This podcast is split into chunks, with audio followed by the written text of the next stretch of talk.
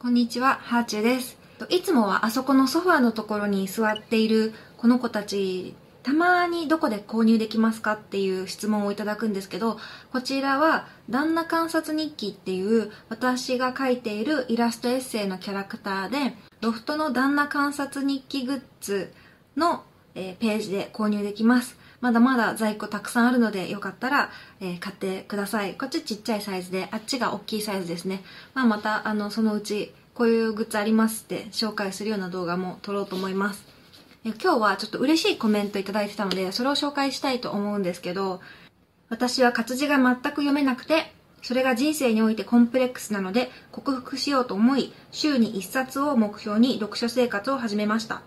そこで、ハーチューさんにリクエストです。ハーチューさんが今週読んだ本や今月のおすすめの本などの動画がぜひ見てみたいです。そして同じ本を読みたいです。いつも応援してます。ということで、どうもありがとうございます。読書の秋ですし、週に1冊の読書生活、志すのすごく素敵なことだと思います。その取っかかりとして私の YouTube のチャンネルを活用いただけるのもすごく嬉しいので、リクエストに応えていきたいな。ちょっとおすすめ本として私の本棚から一冊取ってきたのがこちらです。えー日々の100松浦弥太郎さんのエッセイです。私は松浦さんのエッセイがすごく好きで結構読んでます。日々の100は松浦さんの愛用品にまつわるエピソードを100個集めたものです。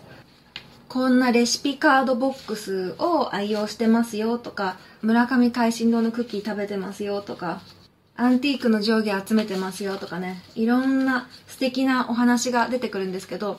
実は私は松浦さんの愛用品100個見ていて、欲しいって自分が思ったものが一つもないんですよ。これ買いに行こうとか、これ欲しいとは思わなくて、ただ、松浦さんがこういうのが好きなんだなっていう世界観が大好きで、YouTube とかそのものとのエピソードがあんまりないんですよね。なんかちょっとテレビショッピング的というか、ここがすごかった、ここが便利だった、これが良かったですよとか、肌が変わりました、浸透しました、秋の新色ですみたいな感じで、ものの表面を紹介して終わりだと思うんですよ。だから繰り返し見ようとかは思わないですし、欲しくなったかどうかだけが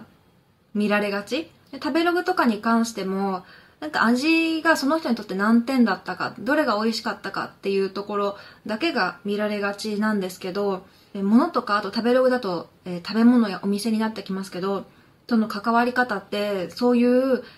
良い悪いとか特徴こちらっていうそういう表面的なものだけじゃないと思うんですよね。でそういうことがこのエッセイを通して学べるかなっていうふうに思います。このエッセイは1ページに写真と商品の名前が書いてあってそしてもう1ページに松浦さんとそのもののエピソードが書いてあって見開きの2ページで、え1つものを紹介しているっていう体裁で103個の商品が紹介されてるんですね。一つ一つのエピソードがすごく素敵なんですよ。例えばこれネイティブアメリカンのお守りって言って出てくるんですけど松浦さんは基本的にはアクセサリーは好まないって書いてるんですね指輪やネックレスをしている男性を見ると男のくせにってちょっと眉間にシワを寄せちゃったりするところが自分にあると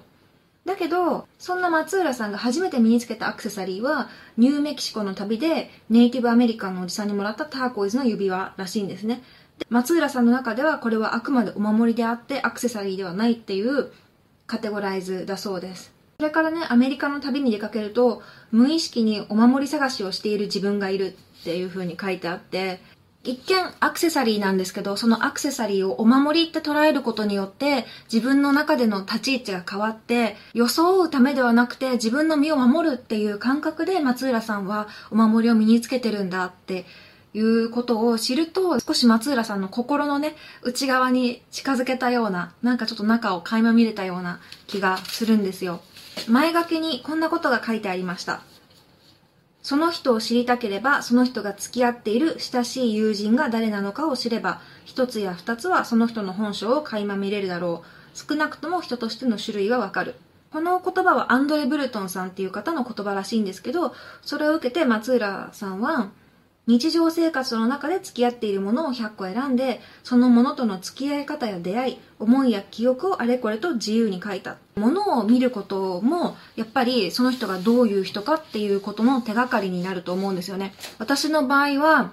持ち物、カバンの中身、本棚、冷蔵庫の中、これ全部見たら、なんとなくその人ってどういう人なのかなっていうのが見える気がします。ある作家さんのお家に行かせてもらったことがあって、すごく素敵なお家なんですけど、その人はすごく合理主義者で、キッチンが汚れることが嫌いなので、基本的に食べ物は外食かウーバーイーツで、